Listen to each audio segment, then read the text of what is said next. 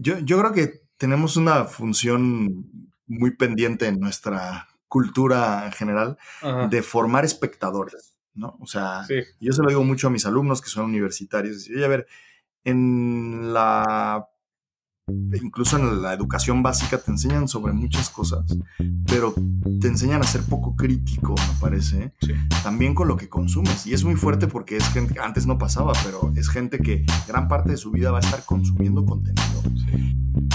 ¿Qué pasó, Chavisa? Bienvenidos a Explicación No Pedida, episodio 39.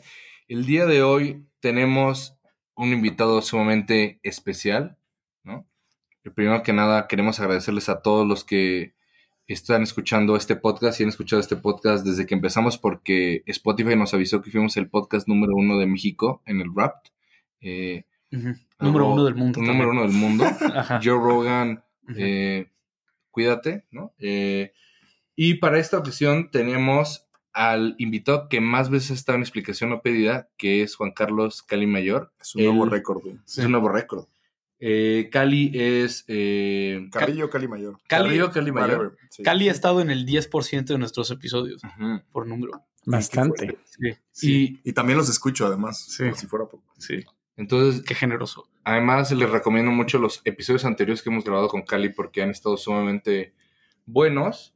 Y eh, para los que no conozcan a Cali, Cali es eh, un crítico de cine y académico de cine. Eh, trabaja en una universidad, ¿no? una universidad por ahí. Que un grupo de padres de familia decidió crear. Decidió crear. Este, es real. Y decidimos invitar a Cali además porque sabe mucho de cine y sabe muchas cosas más, porque recientemente, coincidencia tal vez, no lo creo, eh, estuvo, este es el episodio 39, explicación no pedida, pero Cali fue invitado a la edición 38 del Festival de Cine de Varsovia de 2022 y es eh, el treceavo o el décimo tercero, más bien, con eh, un jurado ecuménico. Entonces vamos a platicar un poco de, cine. ¿De qué rayos es eso? De, qué rayos eh, pasó en Varsovia, ¿no? Lo que pasa en Varsovia se queda en Varsovia, ¿verdad, Cali? Sí. Y, y, nada. Oye, pero primero, antes que nada, ¿tú cómo estás, Eugenio? Nada más. Yo muy bien, gracias. Muy agradecido con Cali por acompañarnos en un episodio más, pero también porque sé que es uno de los oyentes más fieles de Explicación o Pedida tiene más de 1700 minutos escuchando explicación o pedida, si no me equivoco. Así es. Todos ellos escuchados conscientemente y activamente. Sí. No, la verdad ya fuera, fuera de broma, sí me gustaría me gustaría preguntarte algo antes de empezar con preguntas sobre tu experiencia en el Festival de Cine de Varsovia.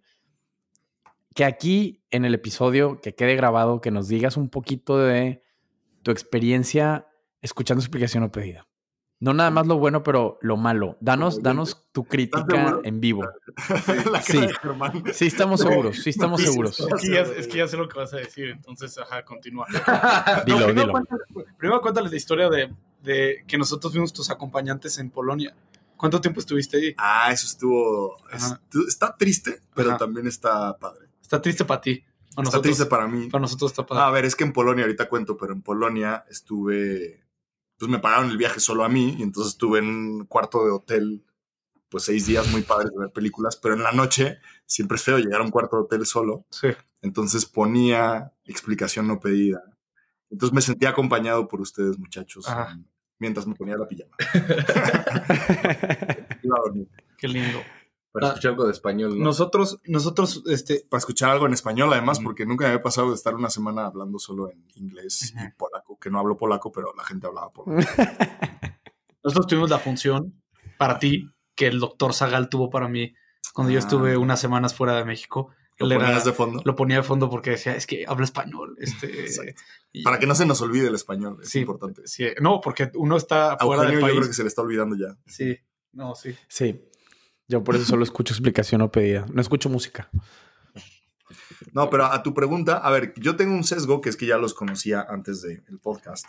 Sería interesante ver la gente qué imágenes mentales se forma de ustedes tres de escucharlos. Porque a mí me da mucha risa porque ya de algo conocerlos, luego verlos interactuar. Pero a mí me gusta cuando suceden dos cosas en este podcast. Y se los he dicho alguna vez. Uno, cuando se ríen, ¿no? Porque luego a veces se ponen súper sesudos aquí, súper, no, es que en realidad no sé cuál, bien serio. No me acuerdo, ya, luego vemos qué episodio si quieren y les digo. Y, y cuando se pelean. A mí también me gusta pelear. Sí, se nota. Porque además se ve a Chema y Germán que, que, lo hacen, o sea, se ve que como realmente se pelean, ya luego se contentan, pero realmente es así de, no, tal, pero yo, pero tú. Entonces creo que eso, eso, trae audiencia. eso, funciona. Sí cuando todos están muy de acuerdo y están así como todo muy tal, no, no está tan chido. Parte de la catarsis, ¿no? Es que aparte, pero es que aparte sí, oh. nos peleamos en la vida real. Luego de que así. Y se dejan de hablar. No, nos dejamos de hablar de que dos días. O sea, yo creo que explicación de poesía como que muere cada, cada jueves o así, ¿no? Ya no le vamos a seguir. y ya el domingo, güey. Este... no, si nos peleamos y de que no, cállate, tú eres un idiota y así ya. Este, y luego es como, no, ¿Me perdonas? Yo Como que si fuéramos eh, marido y mujer. Sea actuado o no, creo que funciona y eso es lo que, no sé, que, que, que, los oyentes, que la chaviza, como ustedes dicen, opine, pero me parece que ahí es cuando más acción hay. Y se los dije alguna vez, sí empiecen con risas y luego se lo tomaron muy literal, creo. Sí. Hubo como cuatro que todos empezaron así. pero bueno. No, este, pero si, si crees que está chistoso cuando Chema y yo nos peleamos, cuando Chema y Eugenio se pelean. Eso es, eso es. eso este, me ha tocado menos. No, eso es este, así. Eso siempre es fuera de, fuera de micrófono. Eso siempre fuera de micrófono, pero es fuerte. Y es raro. Es muy entretenido. Y tú te sientes como hijo de papás peleados. No, porque yo siempre tomo el lado de Eugenio. las peleas. Pero bueno, sí. te queríamos preguntar, a ver, primero que nada, ¿qué es esto del Festival Internacional de Cine de Varsovia? Exacto. ¿Qué es esa cosa? Exacto. Y, y ¿Qué hacía yo ahí? ¿Qué hacías tú ahí? Pero no solo eso, es, a ver, la neta, en el Festival Internacional de Cine Florencia, de, de Venecia, perdón. El, no sé, el que es en Salt Lake City, se me va el nombre. O sea, ¿qué, qué, mm, ¿qué rango tiene, no? ¿Qué rango tiene? ¿Cómo, ¿Cómo está ahí? A ver, no es de los festivales más importantes del mundo. Ah. No, o sea, no es. O sea, los festivales más importantes de cine son, pues, por supuesto, Cannes, ¿no? Cannes, este, Venecia, Berlín. Sundance. Sundance, ¿no? Y, y, ya de ahí para abajo va bajando la cosa. Ahora, festivales de cine hay muchísimos y tienen una función, pues, cultural y social de estrenar muchas películas y que ahí se den a conocer. Y de hecho, las películas que aspiran a ser así como más mm, artísticas, aunque todas son artísticas, pero bueno, ya se entiende, lo que hacen justo es recorrer festivales para luego, y lo, nos, lo vemos, ¿no? En los carteles y en los trailers, así, tener, que tengan muchos este, simbolitos de ganó o estuvo seleccionado en todos estos festivales. Entonces la gente dice, ah, pues algo bueno de tener. Algo bueno de tener. Entonces, obviamente les interesa estar en festivales y así, ¿no? Entonces, y a quienes nos dedicamos al cine, de una manera u otra, aunque sea verlo y analizarlo y tal, pues nos interesa también estar cerca de los festivales porque ahí ves las cosas nuevas que van surgiendo, ¿no? Y más como me tocó a mí en este caso, que la verdad es que nunca me hubiera imaginado bueno, sí, pero, pero no a estas alturas del partido, que me hubiera tocado ser festival de un jurado, parte de, perdón, ser jurado de un festival de cine, ¿no? O sea, ser parte del jurado, porque además obviamente pues vas y estás con los directores y con tal, y con la gente que estás viendo sus películas y es de, ah, este güey es del jurado. Porque era yo del jurado y del jurado ecuménico. Ajá. Sí, ¿cómo, ¿cómo llegó la invitación? Entonces, yo participo en una asociación de comunicadores que tiene una identidad católica que se llama Signis y es mundial pueden googlear. Ah, caray. Está interesante. Lo ponemos en la descripción. Lo pónganlo en la descripción porque la verdad creo que tiene un saludo a todos mis compañeros de Signis México, que son a los que conozco y hay en todo el mundo. Y esto tal cual es, dice, oye, pues desde el punto de vista de algunos católicos interesa dar ciertas perspectivas sobre la comunicación, entre ellas el cine, porque es una asociación nos voy aquí a dar toda la historia, que evolucionó de otras anteriores, pero existe desde hace casi un siglo. y, ya tenía presencia en festivales de cine desde el siglo pasado. Es decir, desde los años 1930, 40 ya había eh, gente de esta asociación que, ojo, no es solo por, ah, pues yo soy mocho y entonces quiero venir y, ah, esa película como en Cinema Paradiso, si la vieron, ¿no? Ah, quítale el beso, ¿no? El padrecito ahí juzgando. Sí, sí, sí. El sombrero. No, en la, de, en la de Ave César que igual que ah, tienen al, eh, creo que es el, padre, el, rabino y el. Todos discutiendo que sí, que, exacto, para poner de acuerdo a la gente y que todas las religiones estuvieran de acuerdo en la película. No es eso, sino es decir, oye, para alguien que tiene esta perspectiva, qué película premiaría. y, y lo interesante es que estos señores, o sea, este premio tiene lugar en el Festival de Cannes, por ejemplo, en todos estos los top que dijimos, en Berlín, en Venecia, tal. O sea, tiene ahí, un festival normalmente da muchos premios, tiene su premio principal, por ejemplo, Cannes, si se fijan, en Cannes tiene el premio, pero luego el premio a la crítica y el premio a un certain regard y el premio joven y el premio no sé y para un festival cuantos más premios tenga mejor, porque es como en un salón de clases. Sí. Si cuanto más gente gane, están todos contentos, ¿no? Sí. Entonces, obviamente les interesa tener un premio así. El güey con las peores calificaciones, este, o el güey con las mejores intenciones, pero exacto, que, no hizo nada. Entonces, todos los niños contentos. Así es, con las películas, cuantas más ganen, mejor. Entonces, eh, claro, cada año Signis, a los que somos miembros suyos, ¿no? asociados, nos ofrece y nos, nos manda un catálogo literal de, oye, tenemos la posibilidad de ser jurados en estos festivales y si te interesa, manda tu, pues quién eres, ¿no? Tu currículum. Entonces yo lo mandé a algunos festivales, entre ellos este, la verdad, un poco por chicle y pega. Eh, ¿Y pegó? Y pegó. También fue interesante porque, bueno, en fin, o sea, el mismo festival te cubre pues, el alojamiento, etcétera, tal. Y, y fue bien interesante porque, claro, es un festival bueno de nivel, pero es un poco local. Es decir, así como aquí, el, por ejemplo, en verano estuve en el Festival de Cine de Guanajuato, la mayoría de películas ahí son mexicanas, muchos cortometrajes, hay algunas latinoamericanas y así. Igual, en este caso, en Varsovia, la mayoría de películas que me tocó ver eran polacas, muchas de República Checa, de Eslovaquia, de Dinamarca y así, y ya se iba difuminando. Había por ahí una china, una gringa, una, de, una mexicana eh, también, pero sobre todo era cine más bien local. Y claro, lo padre de esta experiencia es decir, pues tú por qué vas ahí? O al menos yo, ¿con qué, ¿con qué cartas iba? Pues de saber de cine, que por eso estoy en esta asociación y por eso me eligieron, pero también de tener esta perspectiva ecuménica. ya para no aburrirlo, simplemente aclaro esa parte. Lo que hacen es, así como Signis es católico, hay otras asociaciones de otras religiones que también dicen, oye, yo también quiero dar un premio desde mi perspectiva. Y los festivales de cine lo que han hecho varios desde hace años es muy bien, pero tampoco es esto la ONU o no sé cómo decirlo, ¿no? No es esto... Este, Consejo Ecuménico de Películas. Ah, exacto, ¿no? Y que cada quien venga y dé, Entonces hace un jurado inter... No es interreligioso, sino como que son de distintas denominaciones cristianas. Pues sí, oye, ustedes que son distintas este, iglesias, por así decir, júntense y den un premio entre todos. Entonces, por ejemplo, los tres miembros de este jurado éramos...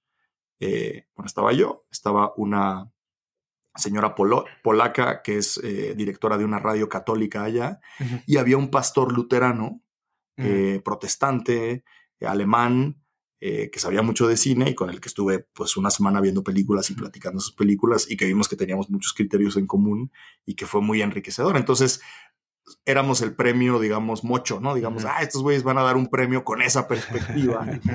ya luego les explicamos ahí que, oye, no, lo que nos interesa es la calidad cinematográfica y que sí sea trascendente. Pero. Y estuvo padre en todos los sentidos, la verdad, la experiencia. Oye, Cali, y, de todas las películas que viste, supongamos, la, no, la mayoría polacas, locales y demás, gravitan hacia ciertos temas en específico. O sea, se ve una clara tendencia del cine polaco hacia algún punto em, que comparten o no. O sea, no sé si me explico, pero ¿cuál es el estatus actual del cine allá? En Europa del Este, digamos, para incluir a la, Checa y a Eslovaquia ¿no? Mira, no, no había tanto, así como digas, hay una línea marcadísima. También al ser un festival, la verdad es que normalmente abunda el drama. O sea, hay mucha película así como trágica, como de, híjole, no, o sea, la gran mayoría de esto va a acabar muy mal y acaba muy mal. había, por ejemplo, había una película coreana que era distinta porque era un poco entre terror y comedia y así. Pero obviamente esas películas. Rara. Eh, sí, son más raras. Coreanos. Sí, tipo Parasite y así, la parte final. Mm. Ahora es chistoso porque es películas, si bien son muy buenas, no es lo típico que ganan en festivales. Ganan los grandes dramas, etcétera. A mí sí un, rasgo que me llamó la atención, y, si quieren les cuento un poquito, de hecho la película que ganó tiene que ver con eso, es la paternidad. O sea, el tema de la paternidad, para bien o para mal, eh, pues es una fuente continua de, conflictos, ¿no? Entonces, por ejemplo, una película eh, que ganó, no nuestro premio, otro, pero que gustó mucho y fue muy comentada ahí. Estuvieron los actores y el director. Era sobre un señor que le da Alzheimer y, y, cómo su hijo lo tiene que cuidar, y era un señor no muy mayor, y cómo todo ese proceso, como la de The Father de, de, Anthony Hopkins, me recordó un poco esa trama, nada más que en este caso no lo, no lo, cuentan desde el punto de vista de él, que se está perdiendo poco a poco, sino desde el punto de vista del hijo, ¿no?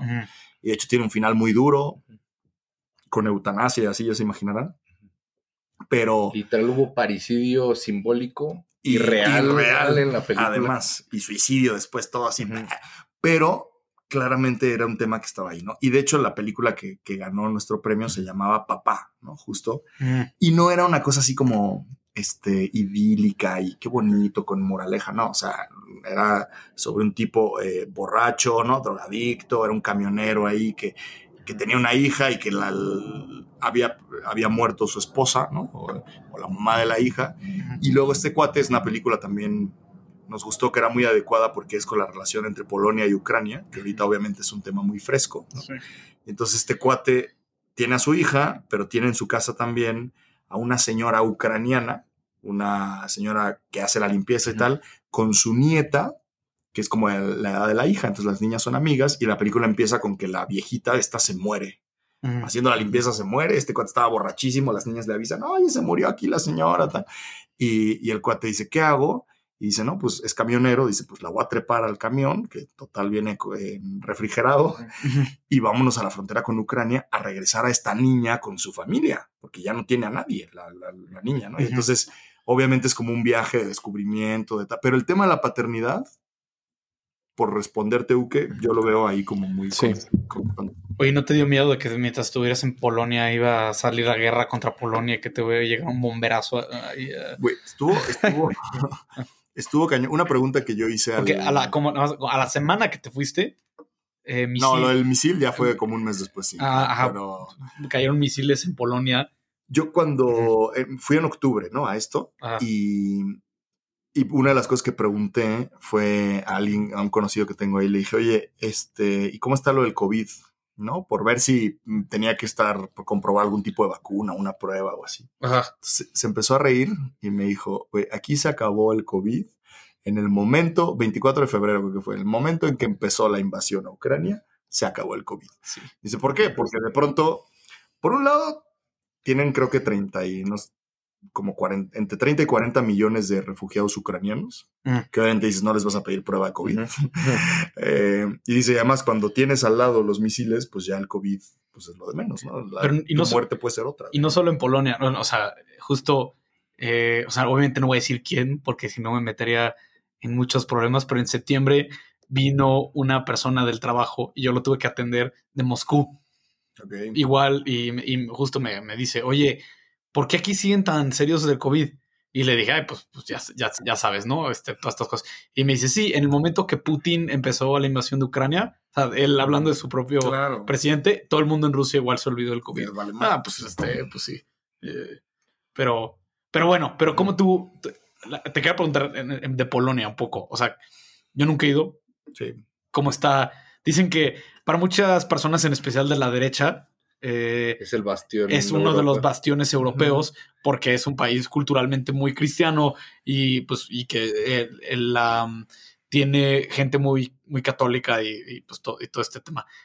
Tú, obviamente, el lugar más conservador no es un festival de cine de películas de arte, ¿no? En especial, pero tú, ¿cómo lo sentiste ahí? Este, yo, por ahí. yo lo sentí parecidos a nosotros, salvo en el idioma, que sí es una cosa que no entiendes, pero ni una palabra y ni una es ni una, o sea, está cañón. Ni una. Eh, aunque la gente suele hablar inglés, al menos cierto. Mm, un poco como aquí, ¿no? Es como aquí, sí. Pero sí son parecidos a nosotros en cuanto, a ver, pues, a ver, es Europa, es primer mundo, pero, está medio así, no, no es Alemania, ni Francia está pinchón, digamos, está medio sucio.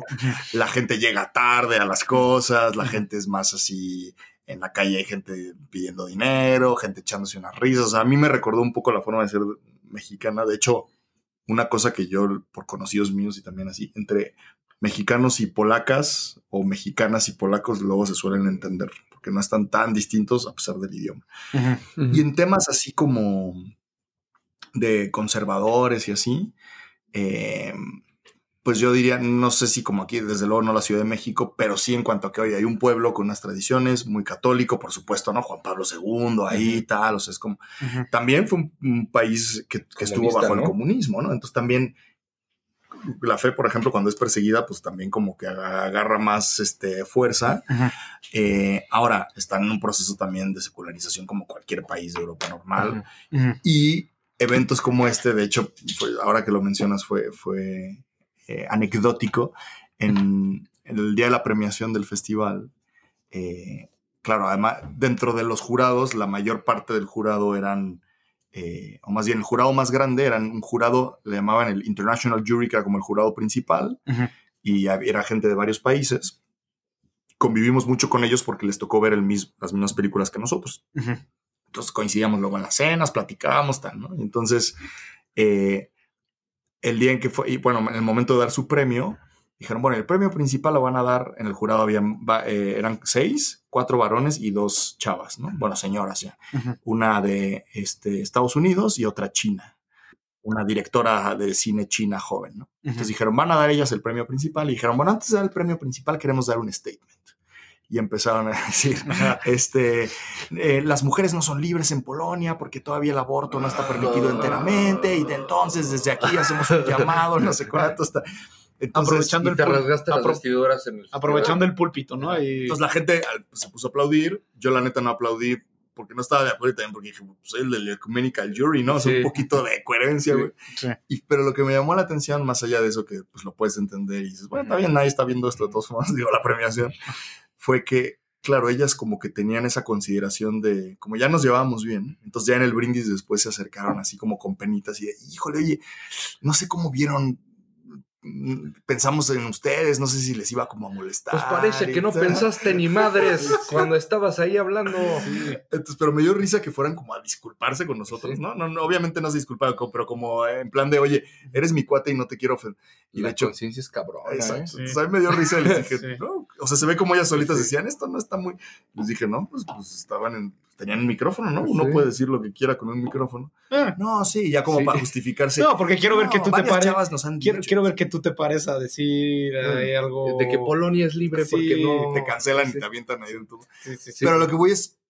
Sí hay esa percepción, incluso internacional, de decir, estos güeyes, digamos, están como retrasados, podría decir cierto público. Otro público podría decir, bueno, estos cuates no están tan mal dentro de una Europa jodida, sin hijos, tan, tan, perdón por lo de Sí. Oye, Cali, y pensando en que hoy estábamos leyendo un artículo que vimos en Twitter, nos dio mucha risa sobre la manía de que tenemos por ponerle ya notas a todo, ¿no? De que en Starbucks deja tu like, ¿no? Este, cómo te atendimos, carita triste, carita enojada, ¿no? Y en cierto, y en cierto sentido, ¿no? Este, no tiene nada que ver lo que vamos a hablar ahorita con eso, pero es de tú eres el que le pone las caritas de bien la, o mal. La, función del crítico, ¿no? Ajá, a, las películas. Y, viendo unos videos que compartimos entre nosotros, uno de Anthony Mackie, sí, sí, sí, que es el actor de Falcon en la, esta saga de Marvel que para nosotros murió con Endgame. Eh, y un video de Tarantino que está hablando en un podcast eh, que le preguntan sobre el cine actual, ¿no? Y, en y hablando del cine actual, dice que la mayoría de las cosas que él ve no le gustan y que las que ve no va a decir que le gustan porque no es por a nadie, muy tarantinesco. Nomás le faltaba decir y amo los pies, ¿no? Exacto. Eh, amo los pies y la sangre, ¿no? Entonces, ajá, fucking hippies, motherfucker. No, pero sí, sí puedes ver su punto de vista justo con la con sus películas. Yo creo un poquito, entonces, especial la más Tú que dedicas a calificar cine y que ese es este, parte de tu trabajo, ¿cómo calificarías que estuviste en un festival, ya vamos a acabar el año, o sea, eh, más, además, tu tesis la estás haciendo sobre, eh, tu tesis doctoral la estás haciendo sobre uno de los grandes cineastas que ha dado este país, que es este Alejandro González Iñárritu. Hasta Bardo. Hasta Bardo, para acá. Alejandro, escuchas esto, la tiene que volver a ver. Perdón, negro. Este, Perdónale. Pero, pero tú, ¿cómo calificarías el cine de ahorita? ¿Crees que vale la pena siquiera calificarlo? Hay uno que hay que calificar y las demás no las califiquemos, o sea, ¿cómo, cómo ves el mainstream actual del cine? O sea, y pensemos que el cine, ¿por qué importa, no? Porque, pues, las historias este, se reflejan con nuestra vida y nos, nos reflejamos en las historias y, y, es bueno para, para el alma ver buenas historias que luego diremos por qué, pero ese sería como el preámbulo general que, que yo quería plantearte para que nos platicaras un poco sobre eso. Wow. Sí, a ver, creo que sí hoy también, como hay un exceso de oferta, hay un exceso de sobrecalificación, que también la gente lo usa para ver qué veo, ¿no?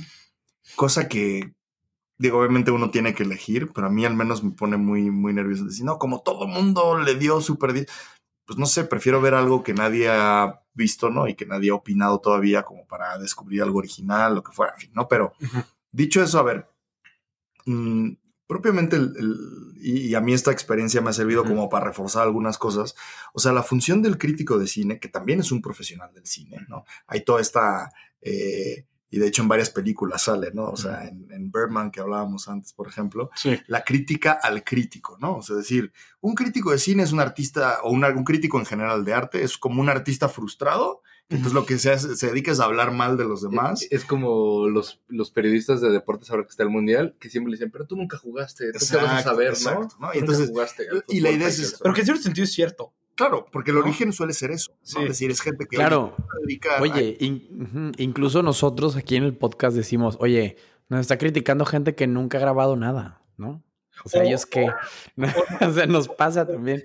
O nosotros criticamos cosas, o sea, películas, o lo que sea, cuando, pues, o sea, ahorita, pues nosotros no hemos hecho nada todavía, o sea, de que claro. somos despelados ahí grabando un podcast. Pero a lo que voy es que eso es parte también de o sea, el cine es un arte y por tanto, pues es un tema social, ¿no? O sea, no es algo para, ah, entonces tú pones ahí y no discutes nada, eh, sino justamente el cine lo que provoca es, oye, yo propongo una conversación. Y entonces esto hay un símbolo y entonces cada quien interprételo y coméntelo. Y parte del cine, o sea, si alguien hace una película y no se socializara, como se dice ahora, si no se hablara, si no pues no tendrías, no estaría completo el ciclo. Entonces ahí es donde entran también los críticos, que muchas veces también lo que han hecho es, oye, a ver, un director, pues sí, puede tener mucho bagaje cinematográfico, pero ha visto lo que ha visto y ha hecho su película, que es muy valioso.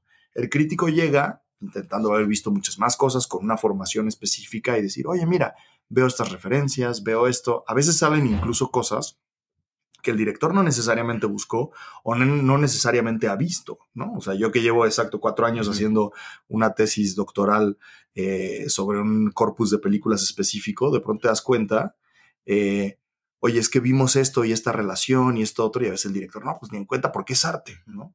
Nos pasó en el festival que estaba la directora la que ganó el, nuestro premio y después se acercó a nosotros y nos dijo, oigan, ¿por qué gané este premio? Y nos pusimos a platicar sobre su película y creo que fue de lo, más padre porque hubo cosas que incluso ella, ah, no, claro, es que eso lo hice pensando en esto y nosotros, mira, pero te das cuenta que aquí en tu película también pasa esto. Claro, no lo había visto así. Entonces, por un lado, creo que la función, y yo lo que intento, la verdad, desde los textos que hago y las participaciones que tengo mm, por ahí como alguien que le interesa el cine y que lo estudia, es intentar eso, ¿no? Dar contexto, comentar, ver relaciones, ver qué hay de fondo. Tal. A mí es, no es tanto mi estilo el cinco estrellas, tres, véanlo, ¿no? Tal, 70%, no sé cuántos, tal. Y luego la gente también me, me pregunta, ¿no? O sea, oye, ¿qué, este, ¿qué película me recomienda? Bueno, pues no sé, ¿no? Pues la que quieras ver. Casa Blanca. Exacto, Así que hoy unos alumnos me abordaron ahí, profe, ¿cuál es su película favorita? Y yo, pues esa es la peor pregunta que puedes hacer. Entonces, a lo que voy es, Claro, hoy también sí necesitamos pero es, lo más más interesante también. ¿Quién no ha visto? O sea, a mí me encantan luego los videos de YouTube que es como eh, Quentin Tarantino da sus top 5 películas o ah, de que Christopher Nolan da sus películas favoritas. Yo digo, es que qué interesante, porque ahí te están diciendo quién, quién los influyó a ellos, ¿no? Y normalmente dicen unas cosas que luego digo, es que de dónde fregados. O sea, no sé, cuando Christopher Nolan creo que hizo algo así y dijo, Ah, de las películas que más me influyeron fue Persona, ¿no? De Bergman. De Bergman. Que yo odié con toda mi alma. Ya la vi tres veces y la sigo odiando. Digo, es que, o sea... Que también queda muy bien decir eso, ¿sabes? pero ah, es que ahí me doy cuenta, no, es que el que está mal soy yo, porque... No he sabido apreciar todavía. Ajá, porque si, si eh, Nolan, si este, Kubrick, si todos hablan muy bien de una obra de arte, pues o sea, no es poca cosa. es, este, porque el arte, el arte no es como no es como un examen de matemáticas, no puedes recibir un porcentaje. Lo que importa es lo que la gente opine de ti. Y tú formas parte de esa, de, esa, opinión, ¿no? Y de hecho, creo que eso también provoca, alguien me hablaba y, si quieren podemos hablar de eso o no, pero por ejemplo, Bardo de Alejandro González Iñárritu, que ahorita estaba en cines y va a salir en Netflix, ha sido muy criticada, pero también muy alabada, también porque es una película muy autobiográfica, muy autorreferencial, e incluye su propia crítica dentro de la película. Entonces, la misma película dice, el personaje que es como el alter ego de Iñárritu, le dicen, es que eres un sangrón y tu película es sobre ti mismo. Entonces, es lo mismo que estamos viendo. Y, por ejemplo, hubo un crítico de cine que, que, es muy importante en este país, quizás el más importante, Jorge Ayala Blanco, que hizo una crítica, búsquenla, sobre Bardo, muy buena, pegándole muchísimo a la película, pero que la forma en la que la escribe es como súper también sangrona y está escrita así con palabras súper rimbombantes. Entonces yo lo platicaba con un amigo y me decía, es que está entrando al mismo juego de Iñarritu. O sea, en vez de hablar simplemente de una crítica, está él mismo también regodeándose en lo que él hace, que es ser crítico. Sí, la crítica, la crítica como un arte en sí mismo. Exacto, y entonces también dice, está haciendo, está entrando al juego de Iñarritu, digamos, de oye, pues, pues vamos todos a, este, como a regodearnos en nuestro propio, este... Eh, Intelectualismo. Exacto, exacto. Y eso también es cine y también es parte interesante de, de este metacine, digamos, ¿no? O de, no sé, cine reflexivo, por así decirlo. Oye, pero relacionado con eso yo te quería preguntar, es que el otro día estaba viendo, se la recomiendo mucho a, la chaviza, creo que ya la he recomendado antes, la serie Civilization de Kenneth Clark, ¿no? Donde habla pues, de la historia de la civilización occidental.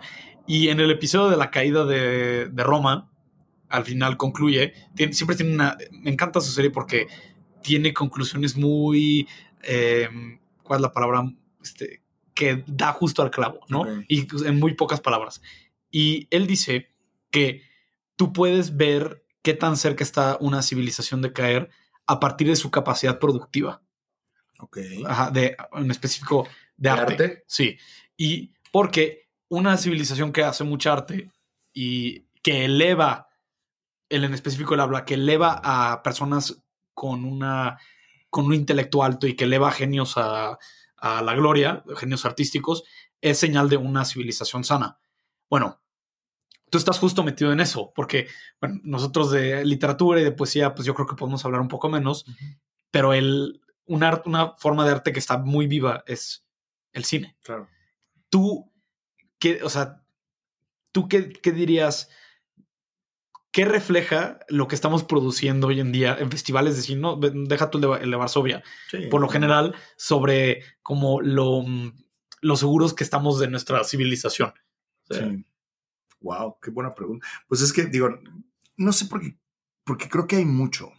Es que siempre hay como joyitas, y ese es el tema, ¿no? Y cada año creo que salen películas que uno puede de pronto resaltar y decir, oye, qué interesante esto que plantea o, qué, interesante lo que hay aquí de fondo, porque incluso yo creo que al, esto que decía Chema antes, ¿no? O sea, que, que el cine finalmente pues nos habla a lo que somos como humanos y tienes cosas ahí siempre en común. Y de hecho, si no tuvieras nada en común, por más que estés viendo una película de Polonia, ¿no? O de o de Corea del Sur, pues no, no tendrías ningún tipo de, interés o empatía. Y sin embargo lo ves y te enganchas con un personaje también porque hay una serie de técnicas narrativas pero eso siempre, yo creo que es como una especie de, de grito de esperanza, ¿no? Decir, oye, pues yo tengo algo en común, yo veo al ser humano sufriendo por las mismas cosas, yo veo que en el fondo, ¿qué es lo que vemos en los conflictos? Pues culpa, redención, eh, soledad, ¿no? Y entonces somos humanos y yo creo que también ahí es donde ves y dices, oye, pues, pues más bien hay, hay esperanza, ¿no? Creo. Y también hoy es que la cantidad de producciones que hay, ¿no? O sea, solo en México se hacen casi 300 películas al año, ¿no? O sea, muchas ni se ven, pero pues, también eso de estas cosas que decías antes de Tarantino y así, ¿no? Decir, no, es que ya se acabó el cine original. Bueno, ¿dónde? O sea, sí, está, sí Marvel, lo que sea. Y eso es otro problema, ¿eh? La industria. el problema es que Cinépolis o que Cinemex le den de sus 18 salas, en, no sé, 10 pongan Wakanda Forever entonces, y, haya poco espacio para cine mexicano, ya cine para distinto. Que, ya para que Tenoch Huerta tuviera por fin su, redención. pero, justo, justo, o sea. hubieran puesto la película Aprietos en Aprietos, algo así, ¿no? Pero justo, o sea, es. O sea, lo que dice este, este tipo, no quiero, no, no quiero basarme todo en él, ¿no? Pero él dice algo que es más muy inteligente, que una civilización sana eleva a la gente correcta al estrellato. O sea, sabe reconocer talento y lo eleva al estrellato. Entonces, eh, que a pesar de que el campo de la literatura o el campo del cine esté llena de 300 películas, van a ver a la correcta y van a decir, este güey, este, este güey sabe lo que está hablando. Entonces, porque al final, o sea, Tarantino ahorita nos gusta ver este, Perros de Reserva, ¿no? Y decir, oye, pues la genialidad. Pero, ¿quién vio Perros de Reserva cuando salió?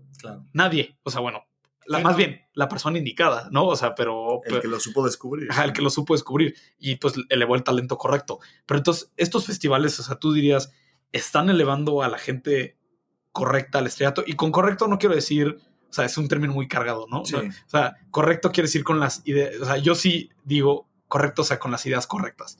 Pero gente o sea, grandes cineastas. Correcto para quien. El, el próximo, el próximo Kubrick. No, pero, pero igual y, igual y en un, en un aspecto más general, o sea, gente honesta con su trabajo, ¿no? O que, que sepa tocar así las fibras del corazón humano que cualquiera en cualquier lugar del mundo pueda ver y, y buscar, digo, encontrar, identificarse con algún personaje y entender cosas profundas de la experiencia humana, ¿no? Todo eso. Sí, yo pensaría que en general sí, no solo porque yo tiendo al optimismo, sino también porque, a ver, aquí la misma racionalidad de mercado, que controla muchas cosas en dos lados, en, en, el mundo del cine y de las narrativas es muy interesante porque literal lo que vende es las buenas historias, ¿no? Y esto yo se lo digo, por ejemplo, a mis alumnos, o sea, la gente no dice, no, yo soy de Netflix porque me encanta Netflix y entonces yo solo voy a ver cosas que salgan en Netflix, pues no.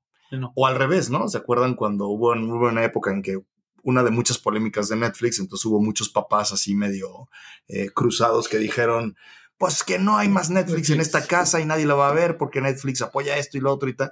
Y obviamente los hijos y otra gente, los mismos papás probablemente pedían la cuenta a alguien más porque, ah, mira, este contenido no está tan feo.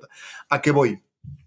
A que en las, en, en las historias lo que sí gana es, al final, eh, pienso lo que es bello y por tanto lo que tiende a ser verdadero, lo que mm. tiende a ser, porque ahí están los conflictos reales. Entonces, si algo no es bueno, por más que sea ideológico, por más que sea tan, si no es una buena historia, no va a terminar por pegar, no va a terminar por, por realmente triunfar, por más que la quieran empujar y que quieran que gane premios, etc. Oye, pero a ver, o sea, nada más como para jugarle la voz del diablo. Es que yo tengo un tema con eso, porque creo que yo soy un poco más, más cínico que tú. Porque, a ver, tú, y espero que, hasta cierto punto nosotros y pues gente que conocemos, con educación ha desarrollado un cierto criterio artístico a partir del cual puede reconocer lo que está bien o lo que está mal, que no, que no es de nacimiento, o sea, la gente no nace con criterio, hay que formarlo. hay que formarlo. Pero pues a partir de ver lo que es popular hoy en día en Netflix o ponte tú lo que sea, pues yo creo que no podemos llegar a la conclusión. No, la gente sí sabe lo que es bueno. O sea, la gente está viendo Love is Blind, la gente está viendo Acapulco Shore, la gente está viendo Wakanda Forever. Emily Paris. Ajá, Emily Paris. O, o la caca más, más caca del mundo, o sea, Captain Marvel, o sea, todas esas cosas. Este. Entonces, ¿cómo explicas eso? O sea, de que, pues es que la gente sí va a escoger buenas historias. Ah, o sea, sí. Como que. Yo creo, no sé qué piensen también, este, Chema, Eugenio. O sea, sí hay cierta carga, obviamente, de morbo, ¿no? Y de ciertos contenidos que van a pegar por otro lado, ¿no? Pero también yo creo que incluso, a ver, Wakanda Forever, pues sí, artísticamente no será lo más elaborado, ¿no? Pero tienen que encontrarle por dónde, ¿no? O sea, por ejemplo, ahorita eh, Wednesday, ¿no? Merlina. Ah. O sea, ahorita todo el mundo lo que busca son sagas, porque eso en la industria es lo que pega, ¿no? Es decir, y si tú consigues dar con un universo, ¿no? O sea, un lugar donde es por, sí, típicamente Star Wars, ¿no? Si tú le pegas a eso y lo compras y de ahí sacas historias, historias, historias, historias, ya le hiciste porque va con ese sello. Es un cajero automático. Exacto. El mundo de Rápidos y Furiosos, ¿no? Exacto, ¿no? por ejemplo, estos tipos, bueno, y, bueno, ahora Avatar, ¿no? Va a querer hacer ahí su propio. Entonces, ah. estos tipos, Tim Burton y Netflix, ¿qué hacen? Dicen, Los Locos Adams está simpático, mucha gente lo vio, todo el mundo ubica, el tío Cosa, no sé qué tal, gente de cierta edad lo ubica, lo ubicamos.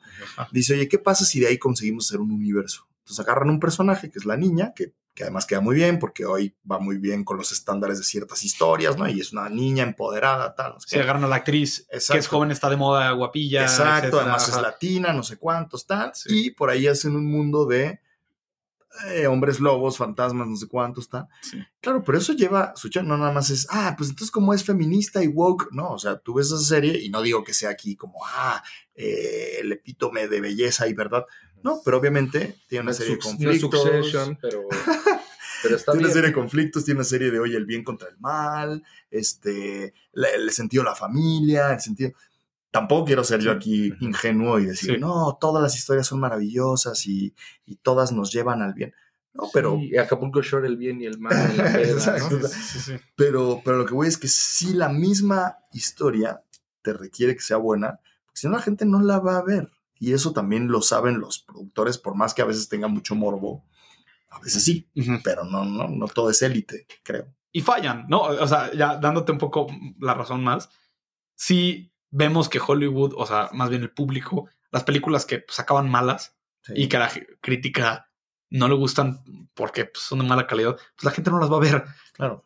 como pues ahorita que fue un mega hiper este fallo de Hollywood, creo que fue la película de la de ahorita, la de Strange World, de Netflix, que a pesar de, no, de, perdón, de Disney, que a pesar de ser muy progre y lo que sea, nadie la fue a ver. Sí, o Lightyear, ¿no? Lightyear. Lightyear, que la gente, no, es que tal, y ustedes el beso lésbico, y la, y la verdad es que Lightyear, había gente que le daba igual el beso lésbico, pero le aburrió.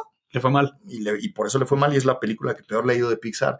Es un castigo. no, no es un castigo, simplemente es, que no es una buena historia porque te complicaste y te fuiste por otro lado, independientemente del beso lésbico, digamos lo de menos, ni cuenta te das. De hecho, eso haría más morbo para que la gente la fuera a ver y aún así la gente no la vio. Exacto. Sí, creo que, creo que alguna vez Eugenio había dicho algo así, este, que, que fue un buen punto, que el tema de, de, meter cosas controversiales a las películas, que el beso lésbico, quién sé qué, es como para darle más, este, a veces lo hacen a propósito, justo para que, que se hable de algo. Para que se hable de la película eh, y pues que haya más posibilidad de gente que, que la vea. Yo he escuchado ciertos críticos que dicen, oye, estás haciendo eso para compensar por la falta de talento y la falta de calidad en, tu, en, tu, película. Pero pues como tú dices, pues al final del día, si no tiene cierta calidad, pues la gente no se va a presentar. Y por eso tiene que haber críticos. Entonces es también parte de la función. No solo el recomiendo, no recomiendo, vean, no vean, sino decir, oigan, tomen en cuenta que aquí se hizo esto mal o se hizo esto pensando de esta manera como, y funciona. Como la polémica que hubo de Olivia Wilde con su película esta, ah, ¿cómo se llama? Sí. Don't Worry Darling. Don't Worry Darling, que salió Shia LaBeouf y le dijo, no es cierto, yo renuncié, ya me carrera tal. Esa película, por ejemplo, me parece, no sé si la han visto y si no, que, la chaviza eh, opine, pero es una película, me parece a mí, que si bien empieza muy bien, luego no funciona porque, porque sí es, demasiado, es ideología. O sea, ya es como Ah, ok, digo, no voy a spoilear, pero llega un momento donde, ah, sí, pues ah, el hombre son, los hombres son machistas, sí. Y eso está muy mal, sí, pues nos queda claro y este... Claro. Eh, sí. Igual y para volver a como unos, en términos más sencillos, que creo que es muy importante que la chaviza que nos escucha, que escucha explicación a pedida, se dé cuenta también y, y pensemos juntos en el valor de los críticos, sí de cine, pero de de todo lo que se puede consumir de, arte, ¿no? O sea, qué importante es luego ir a un museo y, la, la, experiencia es totalmente distinta si vas con los audífonos que te van explicando las obras de arte o no, ¿no? O, ves eh, o escuchas en el, en el radio, no sé, ya no sé si la gente escucha el radio, pero luego hay podcasts que se trata de, de, luego hay podcasts de música, y entonces están platicando y son gente expertos en música y te ponen partecitas de una pieza musical y te explican y todo. Igual en el cine, o sea, meterte a palomitascaramelizadas.com y leer alguna reseña o digo la crítica de Cali antes de ver una película, te cambia completamente la perspectiva de, de, de, de ver el cine, de la experiencia, como que empiezas a ver cosas, detallitos que si no haber sido por el crítico no lo hubieras eh, disfrutado de la misma forma, ¿no? Como que la crítica es esa llave o la puerta que te lleva a disfrutarlo todavía más O si no te gustó, tener la forma y tener las palabras para explicar específicamente qué no te gustó y por qué y cómo se conecta a otras películas que ya has visto y demás, ¿no? O sea, como que nos hace más, nos hace consumidores más inteligentes de, del arte. Es muy valioso. Y además la crítica, una crítica bien escrita, por ejemplo, ¿no? Que me gustaría a mí que, conseguir eso, también hace que se disfrute más. Yo me acuerdo, por ejemplo, tener la experiencia hace ya años de cuando salieron las últimas temporadas de Breaking Bad, que a mí me encantó esa serie. eh, hay un crítico de, es, que se ha centrado sobre todo en series. Tiene una página web que se llama Diamantes en Serie. Además, yo tengo la, la fortuna que, de que me dio clase en la universidad y somos buenos amigos y así. Pero tiene unos textos buenísimos. Entonces yo me acuerdo, o sea, ver el capítulo la noche que salía, porque era de esas series que todavía salía, ¿no? Pues de una por semana y tal. Ver el capítulo y me hacía casi tanta ilusión al día siguiente o a los dos días leer a este cuate porque de pronto sacaba un, y esto mira, y esta referencia, y esto en realidad lo hicieron por esta, y él, y como tenía mucho, y, entonces era una gozada también decir, porque tu experiencia, lo que decía ahorita Eugenio, se completaba con eso. Y eso le añade incluso al producto, ¿no? O sea, no solo es, a veces la palabra crítica es engañosa, ¿no? Porque es, es ir a decir qué es lo que está mal, ¿no? Muchas veces será como un, justamente dar contexto, ¿no? Para que uno pueda valorar más. A mí me gusta leerlas en general después, ¿no? O sea, yo incluso películas que quiero ver mucho, intento no leer, nada antes para verla así como clean slate. Y luego leer otras cosas te, te enriquece mucho. Sí, como que... Y también, o sea, seguramente el leer críticas, todo esto, te, pues, te ayuda a formar cierto criterio que no hubieras tenido si no... Exacto. Ajá. Yo, la, la, verdad, creo que he hablado de él en el podcast, este, igual me empezó a gustar mucho el cine cuando empecé a ver muchos videos de de un youtuber que se llama Chris Stockman. Sí. y, y, justo me, o sea, como que, pues bueno, luego tiene opiniones con las que no estoy de acuerdo, pero no hubiera podido llegar al punto en donde digo, no estoy de acuerdo contigo hasta que le hacía tanto caso y veía todas las películas y veía... Te, te, ayudó a formar tu propio criterio. Ajá, sí. Sí, luego leer a Roger Ebert y a cosas así, o sea, es como te vas metiendo más. Entonces, pues, pues sí, el, como que el crítico juega ese papel en la cultura que le enseña a la gente que está bien, es que está mal, para que ellos eventualmente se puedan formar su propio criterio.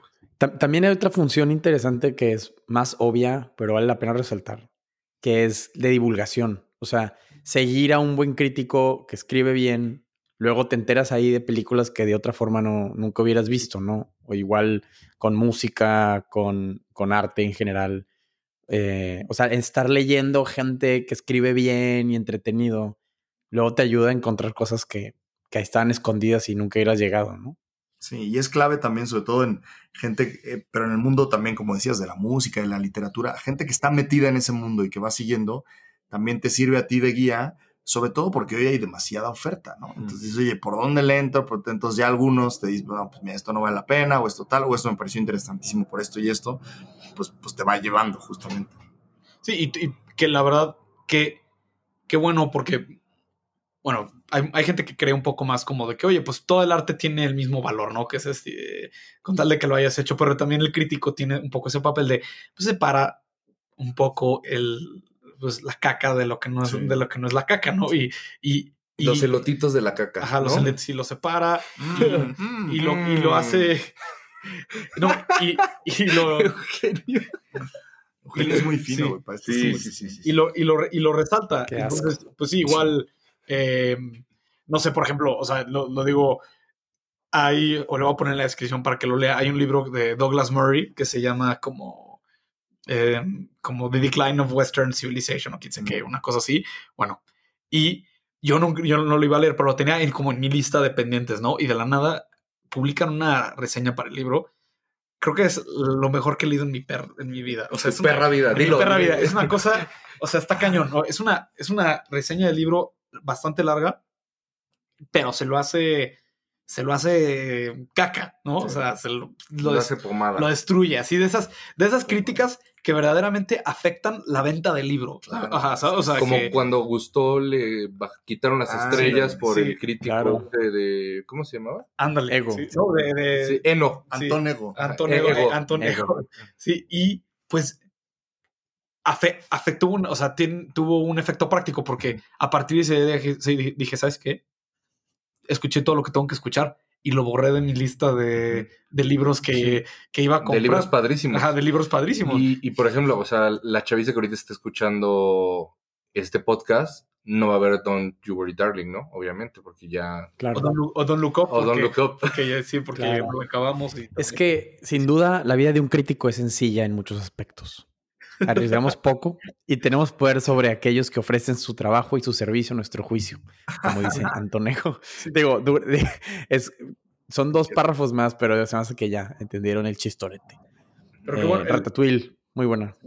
Muy buena película Ratatouille. Pues, yo para la crítica. Yo para decir lo último que, quiero decir, o sea, y, yo traigo una dinámica después. lo, último es de mi parte, es decir, o sea, parte del objetivo del podcast, y era justo lo que habíamos dicho antes de, empezar, de, o sea, todo, era crear, aunque suene redundante, crear una cultura de crítica cultural.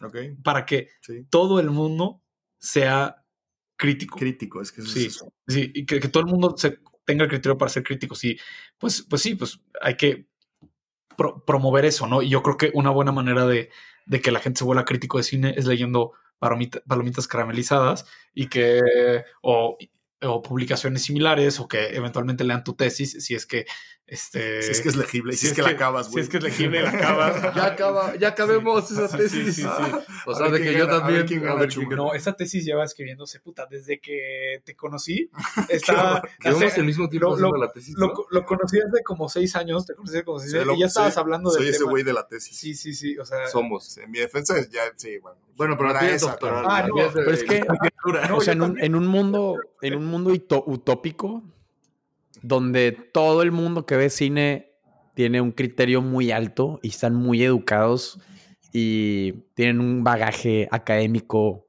fuerte. Imagínate el cine que tendríamos, ¿no? O sea, el, nivel, la calidad sería muy distinta. Tal vez, se harían, tal vez serían menos películas, pero serían muy buenas, muy edificantes, ¿no? Entonces, estaría padre que esta burbujita, que es explicación o pedida de la gente que nos escucha y que nos tiene en su top 5 en Spotify y demás, pues que, que pongan en práctica el, criterio. O sea, tú como, tú Cali, siendo un académico del cine y que ya fuiste jurado en, en un festival internacional, ¿qué recomendaciones así puntuales le puedes dar a la raza de, pues para crecer en eso? Sí, yo, yo creo que tenemos una función muy pendiente en nuestra cultura en general de formar espectadores, ¿no? O sea, yo se lo digo mucho a mis alumnos que son universitarios. Oye, a ver, en la, incluso en la educación básica te enseñan sobre muchas cosas, pero te enseñan a ser poco crítico, me parece, también con lo que consumes. Y es muy fuerte porque es gente, antes no pasaba, pero es gente que gran parte de su vida va a estar consumiendo contenido. Y entonces, eh, yo no sé tanto, porque, claro, también en cine y alguno estará escuchando diciendo, oye, pues, qué sangrones, qué flojera siempre estar viendo películas así artísticas de. O sea, ¿qué es que no? No, yo, pero ni siquiera, ¿por qué eso? Eh, a lo que voy es exacto, o sea, también tiene que haber de todo, ¿no? O sea, pero yo, cuando me subí en el avión de regreso, te dije, lo que menos quiero ver ahorita, o sea, llevo viendo 15 películas de festival así, artista. Quiero ver Marvel o algo así en el avión para, ¿no? Desconectar y, y, también se vale. Entonces creo ¿Y que. ¿Cuál viste? De regreso ya no me acuerdo qué vi. Creo que vi Andor en mi celular o alguna cosa ah, Está, buena Andor, ¿eh? Sí, está, buena. Andor, la estoy viendo, sí. Eh, entonces, a lo que voy es, también tiene que haberlo, pero tienes que saber qué es lo que estás viendo. Entonces, yo creo que es clave la formación del espectador, ¿no? O sea, hay una cosa, un término que se llama el pacto de lectura, que se aplica en muchas cosas, pero también en, el audiovisual, ¿no? que es decir, a ver, ¿en qué clave estás viendo tú esto? No, mira, es que quiero ver Mm, una comedia tontísima, ¿no? Tal, con Adam Sandler en Netflix, porque hoy tengo ese lado tonto y pues me quiero reír y tal. Perfecto, ¿no? O sea, pero también saber que no todo el cine va a ser eso y que a veces también ser capaz de decir, oye, pues quiero ver una película un poquito más exigente. La, gente, la, gente, que no hace ese pacto es nefasta. No pasa porque... Sí, me está cortando todo el tiempo. Es como la gente que va a ver, porque yo conocí la gente que va a ver eh, King Kong contra Godzilla. Y, qué tontería. o sea, ¿cómo? Güey, los, los, este, si Godzilla existiera, no podría tener, eh, eh, aguantar la cantidad de toneladas que pesaría. Cállate. Exacto. Es una película, güey. Es la idea. Güey, y a mí, me, a mí me pasó, a mí me pasó al revés neta, con un güey que me dijo, está aburridísima Roma. está todo en blanco y negro, no me reí ni una vez. no manches. no, estás, no, estás en el, no estás en el contexto. y pensar que, eso, que Adam Sandler sí hizo Son como niños, pero también hizo un Cut James, ¿no? O sea, Exacto cada cosa en su lugar. Entonces, no sé si alguien más quiere decir algo, porque vamos a entrar a la Yo, yo, yo, porque me ah. acordé de algo, de algo, o sea, me está pasando ahorita que estamos acá en lo que viene siendo más que nada los Estados Unidos, eh, que hay, gente que me ha dicho, ¿cómo es posible que tú siendo mexicano digas que te gusta Taco Bell? Es bueno. Y yo, es que, o sea, lo tienes que juzgar como Tex-Mex, comida rápida. Porque la gente dice, es que no son tacos de verdad, es que no es un burrito de verdad. Y es que no, no, no es. Es Tex-Mex, comida rápida. Lo tienes que juzgar en esa categoría. Y así con todo. O sea, no puedes juzgar algo de cierto género como si fuera de otra cosa, porque pues nunca va a dar, ¿no? Sí, igual, justo es, es con todo, con los podcasts, con la comida, con, o sea, absolutamente con el fútbol. Con el fútbol. Un día quieres ver un Necaxa Atlético San Luis y otro día estás viendo el Mundial. Y no, puedes decir, y no, y no puedes decir al ver Necaxa Atlético San Luis, es que el fútbol eh, de la Liga de España es mejor. Sí, sí, güey, ya chinga tu Chinga tu madre. Sí. Bueno, eh, hay una. De hecho, esto se nos ocurrió a raíz de que en una entrevista que nos hizo un amigo nos puso al estrado y luego me di cuenta que también en un programa de deportes como hay muy buenos, también hay unos muy malos como El Chiringuito, que seguro conoces. Entonces el Chiringuito también tiene una divertido el Chiringuito. que, uno, va al estrado. Entonces, Cali, hoy, hoy, tú vas al estrado. Son varias preguntas, eh, rápido, conciso. Respuestas muy cortas. Sin pensar. sí. Entonces, la primera es, ¿Cuál es la película que más te decepcionó? Uy, Bardo. No. ¿Sí? no, pues la tenés aquí, la, la tenés sí, pues es lo primero que dije, perdón. La tengo que volver a ver, ¿eh? Pero, sí. ¿Cuál fue la película que hizo enamorarte del cine? ¿Qué te hizo enamorarte del cine? Mm, yo creo que mm, Titanic, quizá. Sí. Me eh, dijeron que rápido, no pongas caras, güey. No, no puedes juzgar el estrado. Wow. Si tu, si tu vida fuera una película, ¿qué actor te gustaría que te interpretara? Uy, qué grande. Este. Edward Norton. Edward Norton. Ah, muy bueno. ¿Qué, ¿Qué, libro te gustaría que hicieran película? ¿Qué libro me gustaría que hicieran película? De ahí, este. Asumiendo que lo, van, que lo van a hacer perfecto, o sea, que va a salir bien porque me da mucho miedo. Ahorita van a ser 100 años de soledad. Sí, una serie de Netflix. Eso, eso, puede salir muy mal. No, no. Va a salir muy mal. seguro? Señores productores, no, por favor, cancelen. No, porque hasta cuando, cuando, lo anunciaron, porque mi tweet fue cuando lo anunciaron fue, no existe manera en la que esto no hay manera. No hay manera. No hay manera. No, hay manera. no se puede. Y aparte de Netflix. Pedro Es que hay un libro que justo está aquí, porque yo lo, tomé, que se llama Cuando fuimos huérfanos, de Ishiguro. Ese me gustaría verlo. Ah, ok. Ishiguro es aburridísimo. Perdón. Pero hay una película sobre, sobre un libro de Ishiguro, el famoso. La de este Anthony, Anthony Hopkins con Emma Thompson. ¿Cuál es? Se llama, ¿cómo se llama? Eh, los días. Eh, ah, se me fue, no sé. Bueno, bueno, lo buscamos. En la descripción. Sí. Sí, ahí lo eh, ponemos. Los Oscars deberían de desaparecer. Sí, van a desaparecer, sobre todo. Señores productores de los Oscars, escuchen. Me duele, ¿eh? Porque yo crecí con el sueño de algún día estaré ahí picándome la panza con Guillermo del Toro, quien sea, y ahora ya ves que sí. todos se acosan.